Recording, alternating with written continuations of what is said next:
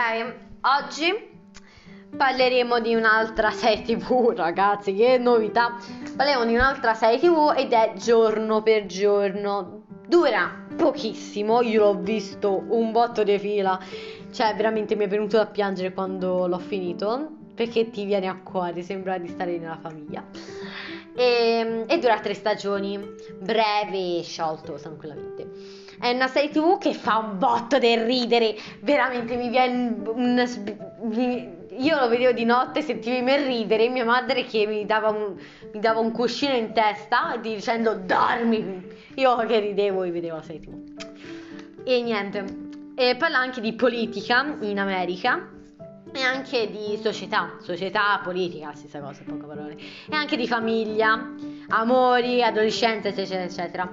E parla di questa famiglia cubana che si era, che si era, che era immigrata in America vent'anni fa, trent'anni fa, trent'anni fa tipo, negli anni ottanta se non mi sbaglio, ehm, e... e c'erano ancora dei pregiudizi su questi su questi colombiani. Infatti il proprietario del palazzo, che è uno stupido però molto amato dalle donne, e, è molto amico di questa famiglia, e è tipo un amico, è un parente, cioè un parente è un e sta dentro la famiglia in poche parole, anche essendo non della famiglia, però dopo tanti anni che abitano con lui, con lui sopportando lui, sta nella famiglia. E lui e questa famiglia è molto unita, essendo anche colombiani, che alcune famiglie colombiane grazie alle, ai nonni sono molto uniti, perché sono, come tutti i nonni, sono cosci, come direbbero i nonni, non veneti perché non c'è il Veneto, cioè sono nata, cioè, non neanche sono nata, sono cresciuta in Veneto, però non è che ho preso l'accento veneto, sono più livornese, si sente, eh, si sente, si sente, eh, se non avete sentito, oh, cavoli vostri, perché voi siete cosci, che è cocci, sì che duri, traduzione, l'unica cosa che ho imparato è traduzione, perché sembra un pochino spagnolo.